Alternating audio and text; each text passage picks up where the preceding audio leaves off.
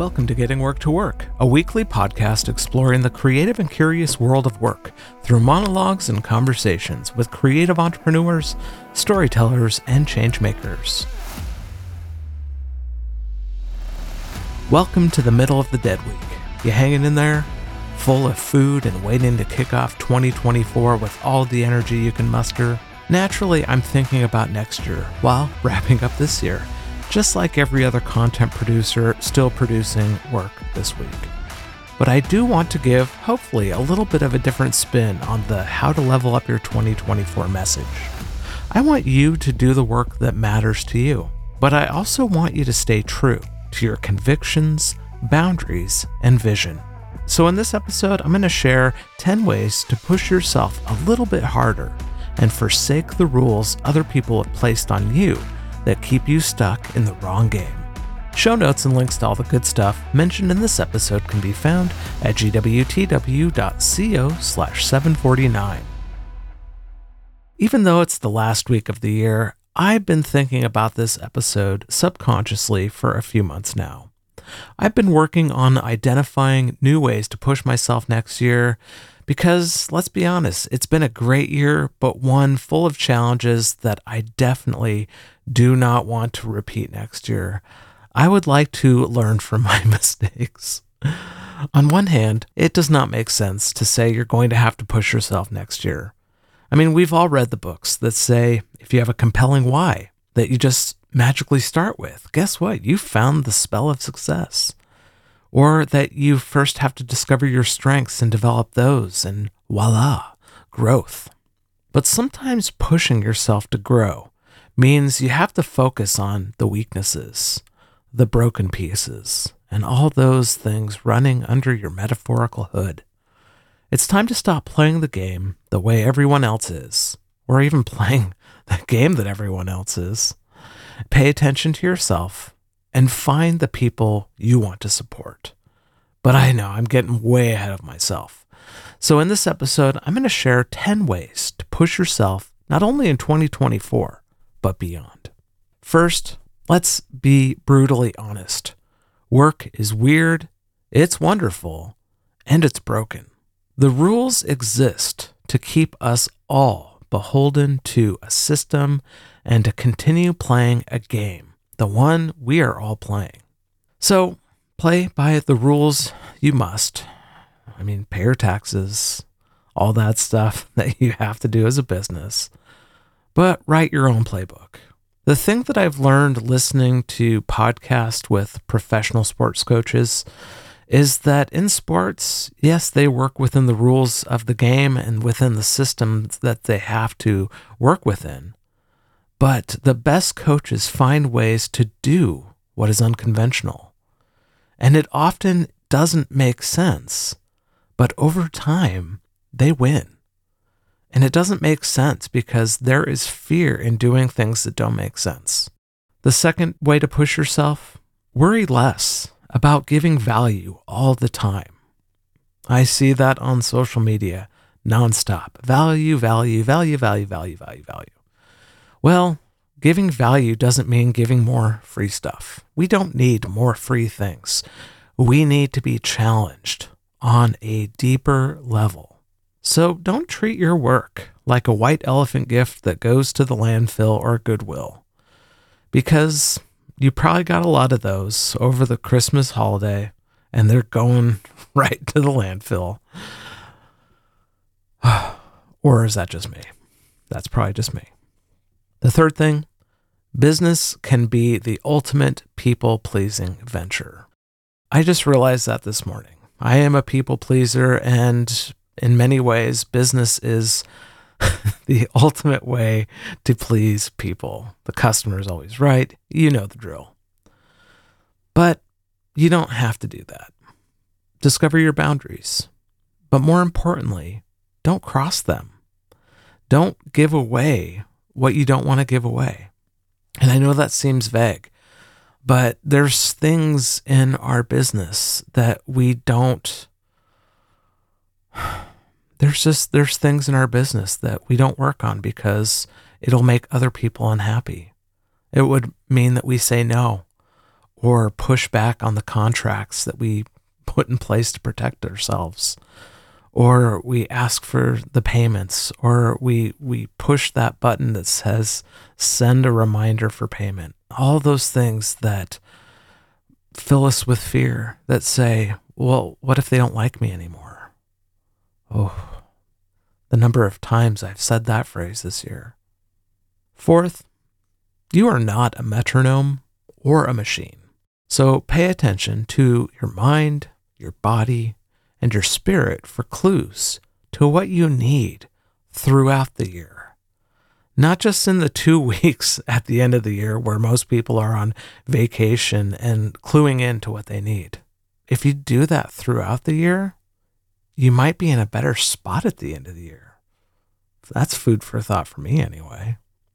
Fifth, get social in ways that honor you and the people you care about.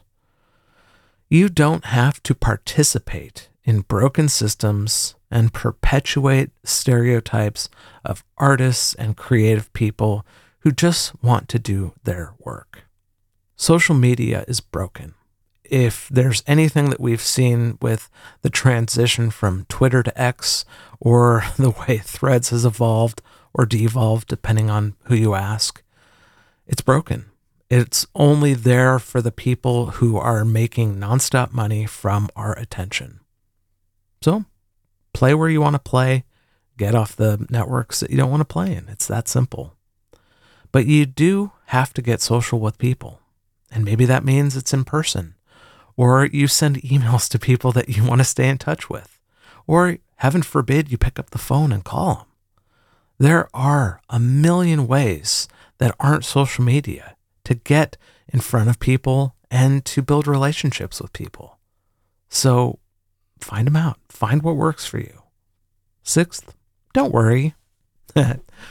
don't worry about the voices telling you you're doing too much. They probably aren't doing enough or they're doing nothing at all. It seems that the people that have the most to say about what you're doing are the ones who have no skin in the game, they haven't bled in the arena. They just they care about you. Yes. They don't want to see you get hurt or they want to see you get hurt. But the thing with with all this is is that if you feel that you're not doing enough, push yourself to do more. You have to listen to yourself though. You have to listen to what makes sense to you and the life that you are living, yes, but the life that you want to live.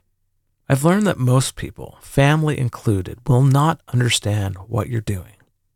So don't let them psych you out as you continue to do the hard work of building your creative empire. I like the way that sounded building your creative empire.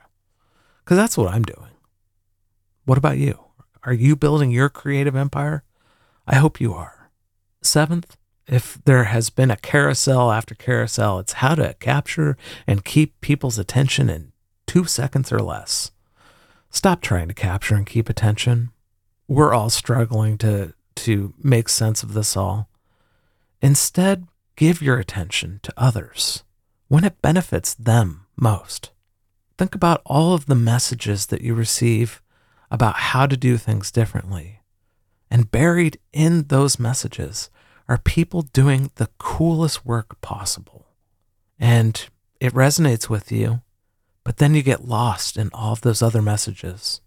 But what if you found that one message or that one post of someone doing beautiful work and you went and bought something from them, or you sent them an email, or you did something that benefited their future? That is a form of attention that is generative and giving. And that's beautiful. Eighth, you don't need to have an immediate reaction or statement to hot button issues. In fact, you can keep your opinions to yourself on absolutely everything. Let it feed into your work. Let your work speak for the world that you want to create. If you want to build a world of love and compassion and hope, then create work that perpetuates that desire because you can shout all you want and no one is going to listen. But if you tell compelling stories It flies under our anger radar and lets us to see and imagine and empathize with others. Ninth, share your dream often and then invite others to participate and play in your sandbox. I always think about that time as a kid when there where there was a sandbox and you could build sandcastles and and play and not worry about where the sand was going. It was just fun. There were other people in there and we were just having a good time. And I think we can do that as adults. We can do that as adults who are creating content and art and businesses that really matter to us. So share your dream. I'm going to be doing that in the coming weeks, sharing my dream for what I want getting work to work to become and how I want other people to be a part of it. And you can do the same. Because the 10th thing is to build the community you want to be part of and want to see exist in this world. And how do you do that? You do it by sharing your dream and inviting others. But you also have to participate in other people's dreams and play in their sandbox. There's more than enough time and energy to share with each other. We don't have to be in this scarcity mindset where it's my way or the highway, or your way and no one else's. We can build a community where we all get to play together. And that's pretty exciting. It's scary because it goes against the script of society that says, This is my territory, and I will fight you to the death over it. Or we can be like, This is our territory, and we can build and make it a place of beauty and wonder that will stand for generations. That sounds pretty good to me. Well, in the coming weeks on the podcast, as I mentioned, I'm going to be sharing more of my dream for 2024 and beyond. But more importantly, I hope that you will share with me, with others, what you are building, what you are dreaming of, and how we can participate in your dreams. If you need someone to share it with, you can email me at chris at chrismartinstudios.com. I would love to hear what you're building and working on and how I can be a part of it too. Until next time, may creativity and curiosity fuel your life.